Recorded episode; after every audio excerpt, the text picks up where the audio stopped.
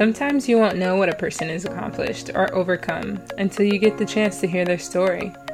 I've realized that being grateful takes being intentional, and it's inspiring when you learn what others are grateful for. Welcome to the I Am Grateful For podcast. I am Hope Lavender. I am grateful for hopes to encourage people to think about what they're grateful for despite hardships and difficult situations, to choose to look past the negativity and the temptation to spread it by facilitating an atmosphere of gratitude instead. We aren't denying that life is hard and unfortunate things happen, but we are hoping to share the joy of knowing that nonetheless we can still find something to be grateful for. On this podcast, you will hear stories from people from all walks of life about the places they've been, the decisions they've made, and how those decisions have shaped them into the person they are today. So let's jump into today's episode.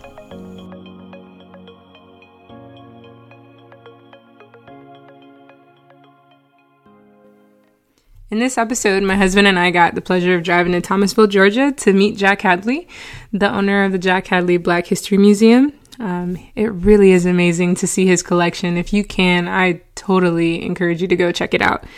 We recorded this back in 2018, so the audio quality is a little low, but we hope you enjoy getting to know Jack as much as we did. Hey, Jack, thank you so much for interviewing with the I Am Grateful For podcast. We are so thankful for you making time out of your week. I know that Black History Month just happened and it was a busy month. You had a lot of people coming through and getting to check out the Black History Museum. So um, I just wanted to ask if you could fill in our listeners with just who Jack is, maybe a little bit about like how you got to where you are now and. Well, can I call you Hope? Yes, of well, course. Listen, Hope. It's a long story. yeah. I always tell uh, my guests when they come to the museum they want to hear my story when I'm actually writing something. I let them know how it began. I'm from a family of 14, well, actually 15 brothers and sisters. Wow. And I'm number 10 in my family. And uh, my dad, my mom and dad raised us on Pebble Hill Plantation. Mm-hmm. Uh, that's a plantation located about seven miles south and going toward Tallahassee. Uh, my dad worked there for 53 years, wow. and we lived in the house that we was all not all born in that house, but the, the first three older kids was born in the city because my dad moved back on the plantation after leaving there and thought that the grass was green on the other side of the fence, mm-hmm. but he mm-hmm. realized that Pebble Hill had more to offer, so he moved back. And so the rest of the uh, the, uh, the 13 kids, I guess four, 12 kids, was born on the plantation. And we all grew up out there until 1947 when uh, my dad decided to say he needed to buy a home because he knew one day that the law was going to call him home and he didn't want to leave his wife and the kids on the plantation. So he bought a home, and he's, but he continued to work on the plantation. But it's going to school out there. We went to school first. Our first, my first three grades of school was in a, in a two-room school on the plantation. There was two of them. Uh, we lived in a rural part of the plantation where we had no running water and no electricity. But the people that lived in the main calipers of, of Pebble Plantation, they had the running water and electricity because Mrs. Pansy, the owner of Pebble Plantation, she that was like a big resort to her. They mm. came down in 1891 and bought the plantation up because it's not a slave plantation. Okay. Prior to that, um, back in 1865, all the plantations in the South were slave plantations, but this particular one, after the Northerns, after the, the Southerners could not maintain, the Northerns came down and they bought this land up dirt cheap, and they made hunting plantation out of them. They would come down during the fall and hunt birds, quails, and stuff like that. Mm. Then in the spring, they head back after Easter celebration and go back to Maine and Cleveland where they lived at. So he, my dad worked there for 53 years, so we moved into the city. And because I started in the third grade, I always tell the kids I got put back in a grade, second grade. So I was in, I, graduated I was 20 years old. I started at school here, Little Doug as they call it. It was the called Susan Dunlap School, and uh, we, of course, when I went through, they called Allen Normal School, but they changed the name later on to Susan Dunlap. Uh, so we went there my first, uh, my next three years, and then eventually moved, walked from from the side of town about three miles every day to get to school here, Doug, the mill school. So I went to mill school here, Douglas, Jewish City. Then I graduated in 1956. 1956, it goes to another story because two weeks after that, I joined the military, followed wow. three other guys, and and then, of course, my life changed after I went in the military. And uh, but my sisters and some of my, my three sisters and brothers, but they went to college my dad didn't have to pay anything. Mrs. Panzer, the last owner of the plantation, she provided education fees for the kids to go off to college. They went to FAMU, FSU, Savannah State, Fort Valley, and all, but they didn't go to Albany, but there were other kids on the plantation went to Albany, but it was just a matter of phone calls. And uh, mm-hmm. she would provide that tuition fee for the kids to go to school. So my dad didn't have to worry about paying that. However, from a music background family, my, my sister and brother went on scholarships also, so it wasn't a whole wow. bunch. Um, so uh, I pick up the rest of that after we finish probably into the, my life as it goes on. Not just that, just the beginning of coming out of high school. Okay, so from going up to high school, you got the chance to even see the transition and know, like, wow, like Dad knew what it was like before being on the plantation, and then live three years on your dad worked 53 years on the plantation itself so but, you got to kind of see how things were operated and just go to school and kind of experience so your brothers and sisters growing up and going to college thanks yeah. to the generosity of miss pansley but let me yeah let me back off a little bit mm-hmm. also my dad was named dennis and rosetta hadley like okay. i said they was 14 they were they had 14 kids one kid died after birth, so that's what we says 14 lived a productive life. Okay. And my dad went for his fifth grade, and my mom went to the seventh grade school. That's the education they received. But I wow. think they saw that when they had to struggle, you know, for themselves, because I could go on and talk about he's he's a, my dad is a son of a slave. Uh, Richard Hadley Sr., who was a slave. He was a mulatto, born in 1822 and died in 1910. Mm-hmm. And uh, Richard dad was Simon Hadley Sr., who was a white slave master, who was one of the finest of Thomasville, Georgia. His, wow. his, his name is on a big bronze plaque, along with other finest Thomasville, Georgia, in 1825, down at the courthouse yard. And uh, that's senior, Simon, Simon had senior, D, uh, senior. So he's my dad's, but it's my great grandfather, the slave master. And, and uh, even to this day, the whites on, uh, on, on, on, in the Barnes family in Boston, Georgia, they are the grand grandkids of Simon Senior. Also, they acknowledge we are kinfolks. I even I even got photos where it just in 2015, the the elder one, who's about 97 years old, took us to the grave site where Simon Senior is buried at. Wow. in, in, off the, down near the Jackie Robinson Monument on the Fair Oaks plantation, uh, not Fair Oaks, but on the uh, Hadley, Hadley uh, Fair Road back up way back in the woods. They're all buried on top of the ground. So wow. I, I, said this to, to, let you know that today people are beginning to understand that whether you're white or black, there had to been a beginning. Yeah. And a lot of people don't real they don't know who was their great grandparents, but we know for a fact that Simon Senior, white slave master, was our grandfather because I got first cousins that went to uh, during the migration period back in the 1940s went to Philadelphia, and they look more whiter than black than they are today. They got the same features and everything. Uh, wow. Uh, you you look into people ask me where where, where did I get my eyes from? I said, well, they came from my grand my great grandfather. It's a mixture mm-hmm. Of um, being my my grandfather was a mulatto, so my great grandfather Simon Senior was was a white man. So I'm just saying, it's just and um, people acknowledge that. I got my white cousin, not not pushing and bragging about it, but the idea that they come to the museum, we mm-hmm. greet each other. I've been down to my cousin's house in Boston where he lived, the Bryan family. They, their, their grandfather was a doctor, but he married he married his one of Simon Senior's daughters. So that piece is just to let mainly the world know that that it's okay. The things that happened back in the past, we got no control over it. But yeah. it's okay to, to pass on to our kids who their ancestors was, what they're white or black, so that they can they don't go through the struggle today that we went through or past in the past trying to identify through DNA. If you know it for a fact, share it with the public, share it with your family, let them know about it. So my kids, they all know. I have my grandfather's bull home that he used as a slave. That he took that bull home, and this, his grand his father Simon put had he's a mulatto, so he didn't allow him to go to field, but he used that bull home to call the slaves, wake them up in the morning, to send them to the field, and then he called the women's back at uh, at, uh, at 10 o'clock to feed the babies because some of the women was slaves and they had kids, plus they fed the slave masters' kids, babies also. Oh, wow. Nursed them as well. And this, and then goes 12 o'clock, called the rest of them for dinner. Then at 3 o'clock, he called the women's back again, same thing, and then called them in the, in the afternoon. if you saw the movie 12 Years of Slavery, and they blew that home, that's what my grandfather did from the time he was a little boy until he was about 43 years old Wow. when freedom came out in 1865. And uh, and so, but and also along with that, the slave master Simon had to see. He also taught him how to save money.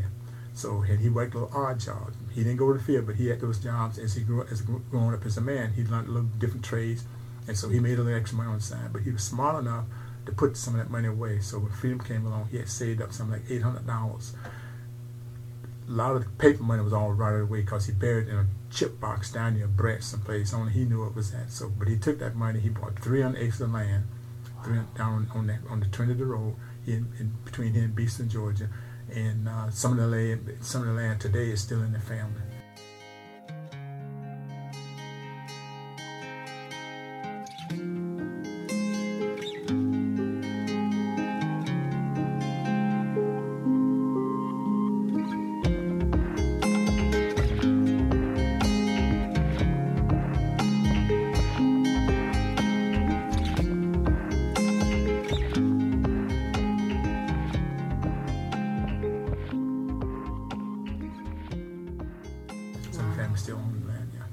So we, we I look at it this way. I guess the slave master treated him as his own son and didn't abuse him uh, because had he had he had done it, he probably wouldn't have shared the story. He probably wouldn't have took time to tell his kids what happened. And my dad never had a, a hard word to say about him because he remembered him as a little boy. When my dad left the farm, he left his farm because he bought a farm. Beside my grandfather bought a farm.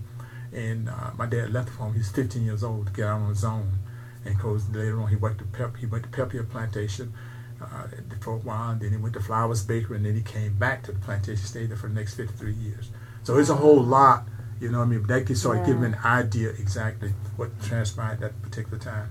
So anyway, then then all of us went through school. Two brothers went in World War II. Okay. Uh, one brother went, but he was a preacher, so they they they let him go back. They didn't accept him in.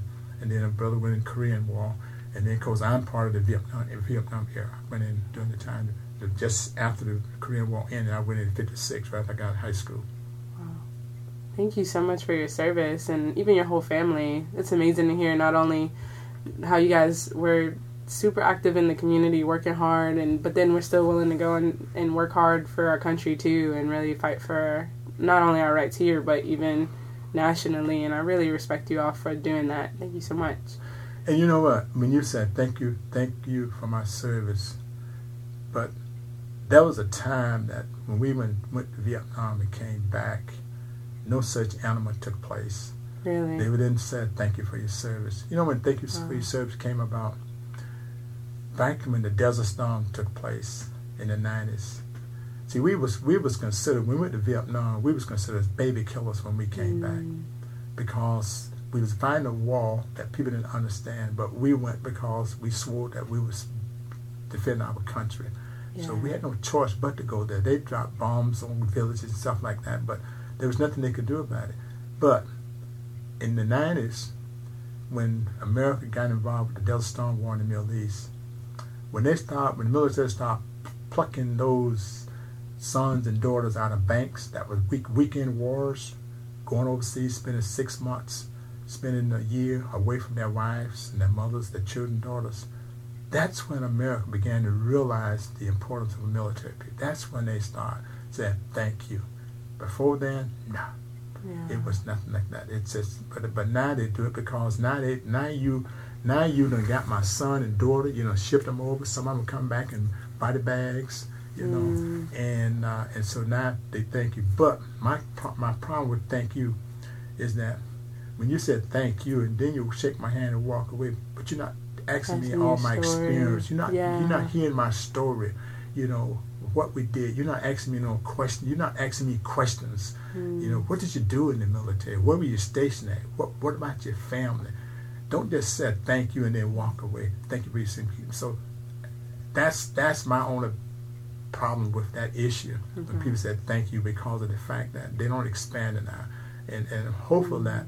And I was posed for a question here to another organization wanted to, to ask me what do I be thinking about all the time. Well, that's one of the issues I say. I think about that that little piece right there. Yeah. So I, you know, I don't know how she's gonna do it as article, but anyways. So anyway, I, I, I didn't want to go that far with you, but I give no, I just want I just want since you brought that out, the point that I like to make.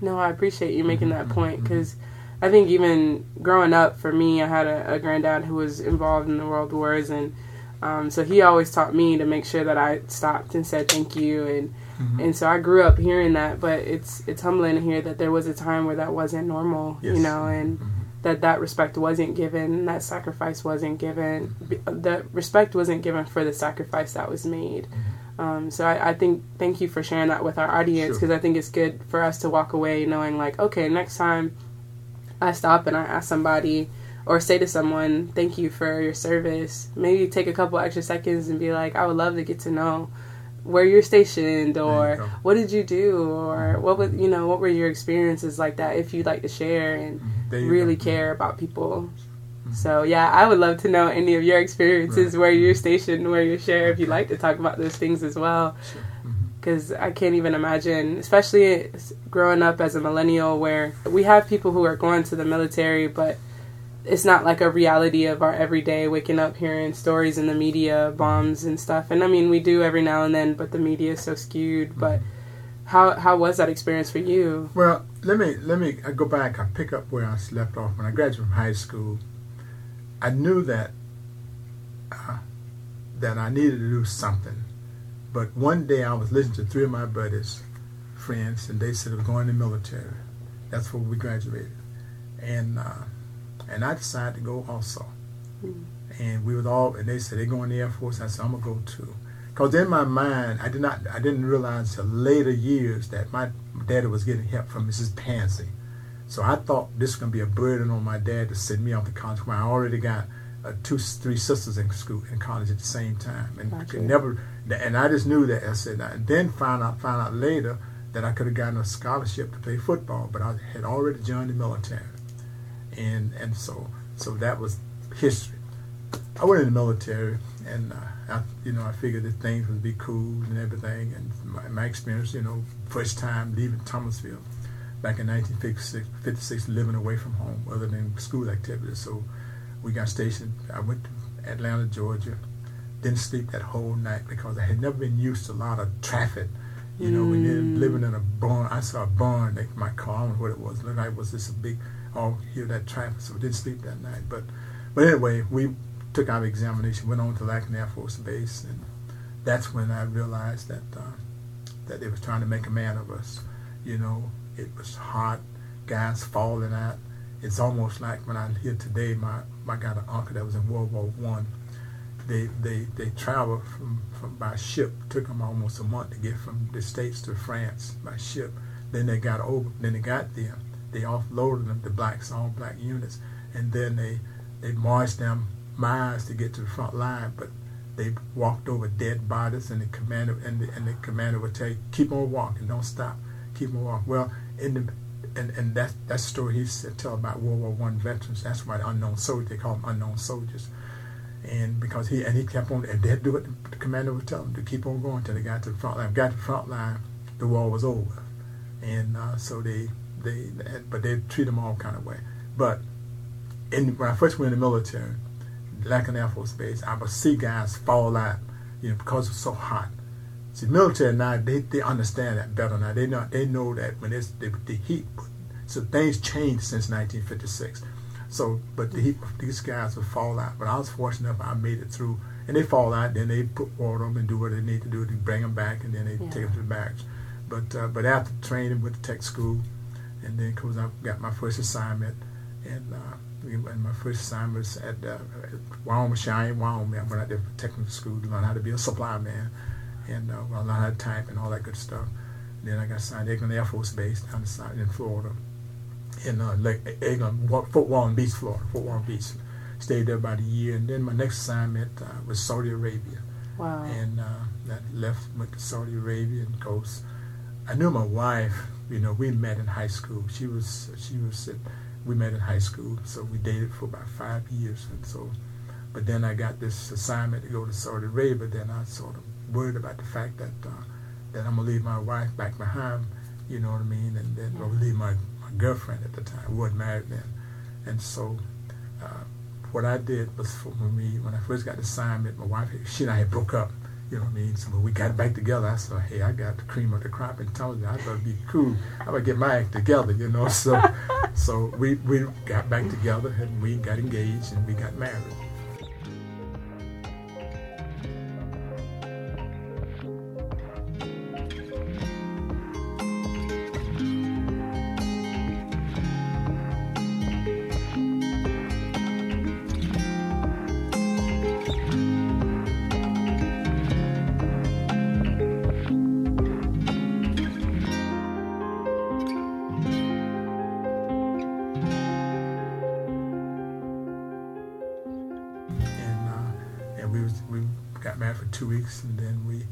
Shipped out, and I left home on. She lived on plantation. She lived on Greenwood Plantation. That's where she was from. That's which is about two miles west of here, going to Cairo, Georgia. Okay. And so she was raised and born out there. And so I left her, and she had finished school. And uh, and one day I got a letter from her. She said she had been accepted to go to nursing school. Oh wow! In Jacksonville, Florida. And the only thing that goes to my mind is, Lord have mercy, my wife is married now. She going to nurse school, going off to college. She gonna be around her little dude. You know? so, so anyway, you know, so I, I, I, and then I, you know, I, I guess somehow I accepted, you know, because she didn't mention she had applied for school. We didn't talk about that part. So she went to nurse school and she stayed a year, and uh, I spent my year over there in Saudi Arabia. And uh, my regret for being in Saudi Arabia that I did not take the advantage of going to Israel when I should have. I was mm. so busy trying to make a couple of dollars, yeah. you know, and uh, extra money on the side. But that was a great experience. I mean, you know, you get to know quite a few people, but the, the culture over there was entirely different than what we what we used to. And uh, where you sleeping, where you sleeping at nighttime, we was up at nighttime working because it was cool in the daytime over there. But I survived through that that tour, that tour in Saudi Arabia, came back, then we united together in Springfield, Massachusetts. And that wasn't cold, that wasn't hot, that was cold up there in Massachusetts. So we, we stayed there for about five years, I think five years. And uh, a couple of my, two of my kids was born at Springfield. Mm. And of course my wife, she, she, she, uh, she, st- this, she finished one year at the nursing school. And then we went to Springfield, we started having a family. And uh, we stayed there for about five years until I got assignment to go to Beale Air Force Base, California. And so we uh, we left California with the two kids. And uh, in fact, my daughter this morning was asking me about that trip. My daughter's 56, going 57 years old today. And about the experience of we traveling, because when we traveled back in those days, uh, you would leave Massachusetts and you would drive 18 hours all the way. Oof. If you did not find a hotel, blinking lights said color, color, color, then you might keep on trucking because no whites will let you in their hotel. They said no room in the inn. Wow. So so we would travel either that or pull aside, and I was not realizing I was putting my kids at risk, taking some pills to keep me woke, and we would mm-hmm. drive all the way to Thomas, 18 hours straight through, and uh, so then we stopped in Thomasville, you know, be a couple of weeks here, and, you know, then we moved on. We moved on, then we moved to California, and my daughter was asking me this morning, Dad, tell the story about when we where were we at when I was about, well, she wanted to know what age she was. She was almost three years old. Hmm. And we was traveling through, going to California, Air Force Base. And uh, we would travel, you know, still the same way. You know, if you didn't find a signs of color flashing, then you just keep on traveling. And so we got in Dallas, Texas, and my kids were whining. I had two kids. My, my oldest daughter, she was three years old.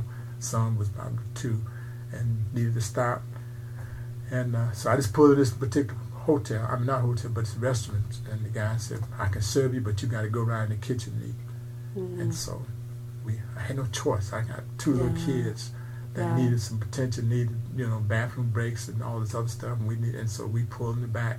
And my little daughter, my daughter, in fact, she's asked me this morning, Daddy, what did I, I said, you said, why did we have to eat in this, back in this kitchen?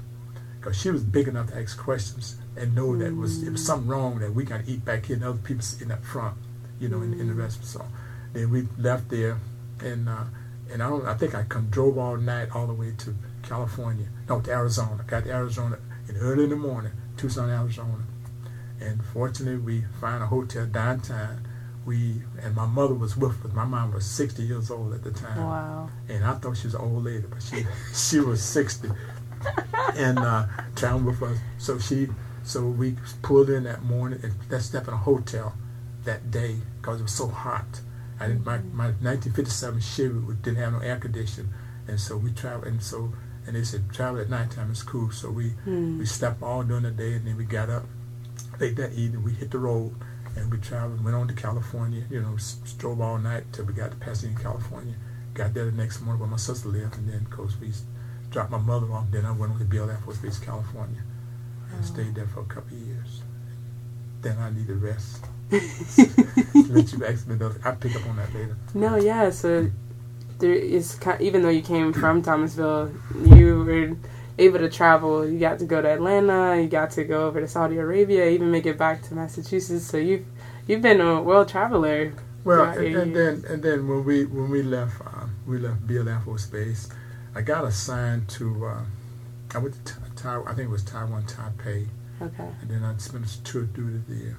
And I might get my my, my, my stations mixed up in because I, it's a sequence that we went. But then I spent a year in Taiwan Taipei, and then I came to uh, Egan. I'm not Egan, but I went to um, uh, Luke Air Force Base, Arizona. And I spent a couple of years at Luke. That's real hot out there, but it was a nice place. It was it was a beautiful country out there, Phoenix, Arizona. Stayed there, and I'm making rank all along. And uh, and then we got assigned to Spain. In Mm. Spain, and in fact, uh, yeah, we went to Spain, and we spent three year tour in Spain, Seville, Spain, Oof. and I was stationed at Lindsay Air Station. And uh, that's what you know. Again, we we spent the three years there. That was a great tour. And being, three years in Spain. Then we left Spain and we came to Eglin Air Force Base and down at uh, Fort Walton Beach, Florida again. And, and my kids uh, started to junior high school and high school, so they went to school there at, at Fort Walton Beach. All had three kids then. And so they, uh, one, my oldest daughter graduated in, in 1978 from the school in Fort Walton Beach, Nashville High School. And then we got reassigned again to uh, Germany, and then Wow. went to Germany. Spent three years in Germany, uh, Lindsey Air Station, Wiesbaden, Germany, and that's where my, my my youngest daughter. She was in, I think the uh, freshman high school. My, my my son was in junior in high school when we got there, and because they both my two youngest kids graduated from there. That's where my that's where we I got involved with Black history when I was stationed in Wiesbaden, Germany. My son came home one day as a junior in high school, complaining about Black History Week, and the, uh, the the teachers they were going to the Department of Defense School, and uh, and, and the teacher had no interest in Black History Week evidently. So he came on complaining, and that's when I got off my backside, and we put together a collage of pictures, and uh, it, Jim took him to school. A few days later, they, everybody liked it, teacher liked it. Then it gave me the idea to do the Action Squadron Commander because we organized a Black History program for the squadron. And Mm. uh, the commander okayed that.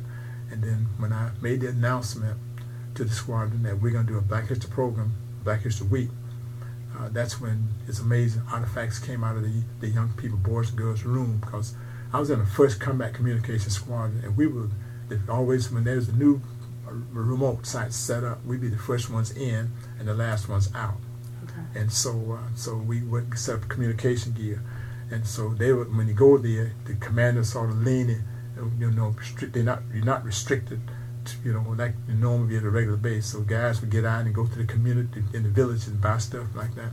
So we had artifacts set up. We did that for about a couple of years, and then I, I retired, not retired, but I left there and came back to um, uh, Myrtle Beach, South Carolina, and I, I recognized there there was a lack of blacks had a tendency not to want to show their faces or something like that. I don't know. There just wasn't that interest in Black History Week. So we didn't exhibit there, but when I retired in 1984, that's when I came to Thomasville, and I definitely realized there was a tendency of black want to show their faces, show Mm. the blackness of in a in a in an open setting. But somehow it, it caught on, and uh, I had less than 100 pieces that I had collected from the time 1978 up until 1984 Oh wow. that I used in the collection. I came to Thomasville, and I I set my exhibit up at my church. I had a deacon named he's the uh, Tommy Gable. He liked church history, and he recognized he's deceased now. He recognized that I liked the Black history period.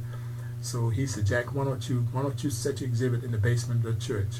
And so I did. I set up what pieces I had in the church, and I did that for about two or three years, and then eventually things mushroomed to the Thomasville Center for the Arts. They used to call it the Culture Center.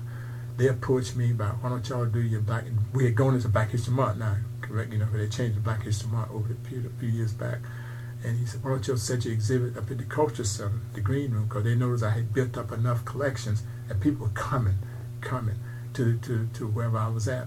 And I said, I did set up in the, in the Culture Center, and they allowed us to use the, that whole center for the whole month to do Black History programs. Mm. And uh, Gloria Jones, the late Joe, Miss Gloria Jones, she was the president of Harris Foundation Corporation. She's deceased now, but her family still lives in Reverend Dr. Jones she said, Jack, and my sister Lily Witherspoon, who they said they, they said you need to sort of identify your own self, you know, you know, entity of your own organization, so you can get public help, mm. finance to help you go. So that's when I, in that, that was back in ninety, that back in around ninety five, when I decided to sit down and find out what were they talking about, and I did research in nonprofit organization because Harris Foundation was nonprofit, so I got some input from them, and I put together that package, got my 501c approved and uh, the people in this community and around the country has been supporting me ever since. Wow. You know, and then, course, when I retired from the Air Force after serving 20 years in 1984, wow. I came back home and uh, I was going to chill out for a year, but I had to change that because in, in 1984, Sunnyland Packing Company, that's a big packing company that, that hires about, had about 500 people employed. They they did uh, packing hams and stuff like that, and uh, and kill hogs. They laid off. They closed the plant down, and I went into a panic mm. because I said I got to get a job, man. I need. I'm only 48 years old, and I need to find employment because the retirement check was okay, but I still needed to, you know, to, to find some extra work because kids still in college. Mm. And so I went to Southwest State Hospital, and I worked in a print shop, and uh, and you're talking about a guy dropping from making almost forty thousand dollars a year to just making minimum wages. That was a blow to me, but I took the job mm-hmm. because that was a footstep into the organization, and I did that for about about six months, and I knew that they was I was not going to be permanent, but then I start then I started studying for the post exam, mm-hmm. and uh, I, I took the post exam test, and this was 85, 85. I passed it. FEMA hired me, but Reagan froze the jobs for civil service.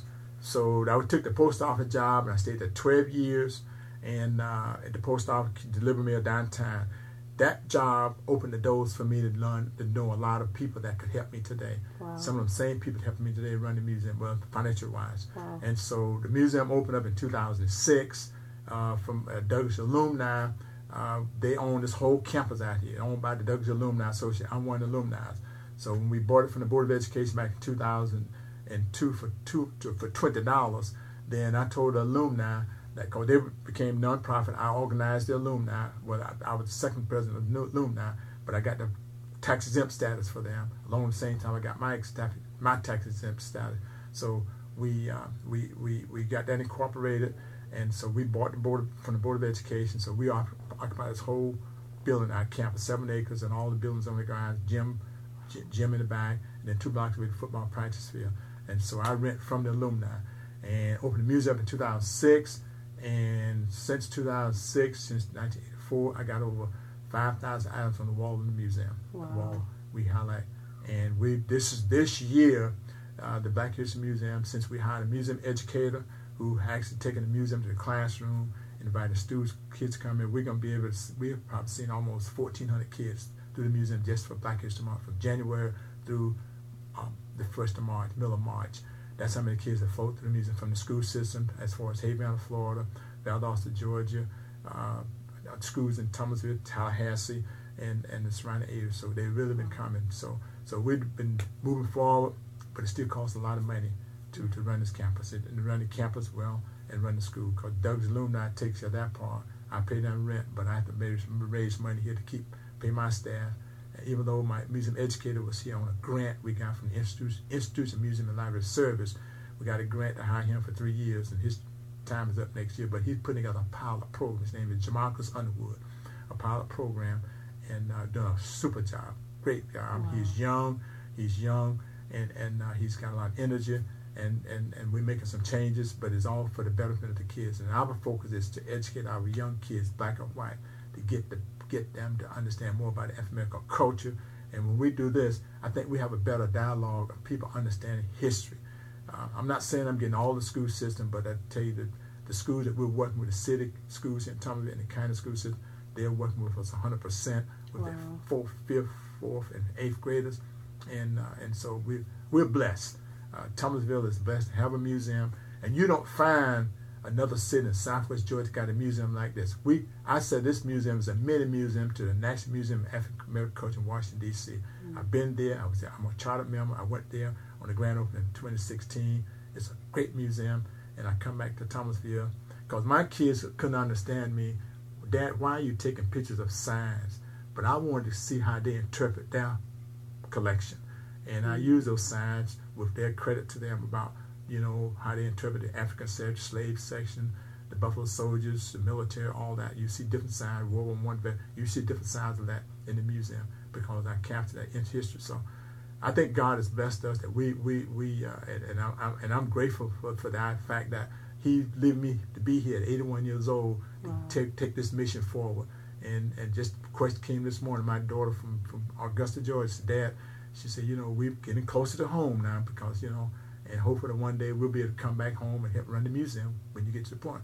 Well, they got about 20 more years to work because they they working paying off college loans for all their three kids. Hmm. Went to college and themselves they went to college also. So I said, okay. I said, well, by that time I'll be 100 years old when y'all get back here. So I'm hoping the Lord keep me around long enough in strength and health to be able to manage the whole work.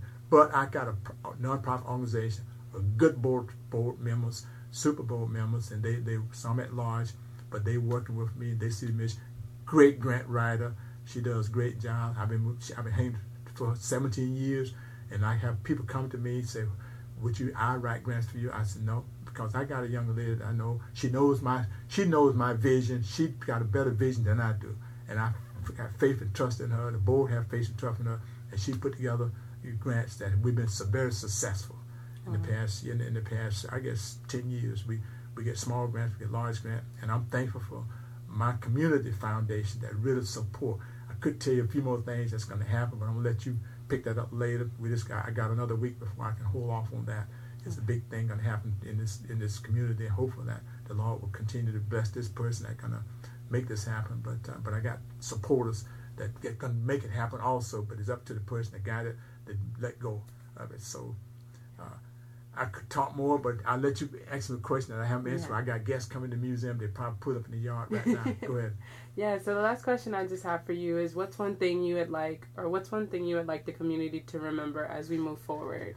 Well, I, I like for Thomasville, Thomas County community to know that we, as a Black History Museum, we, we, we, we're here to highlight our local Black achievement unsung heroes.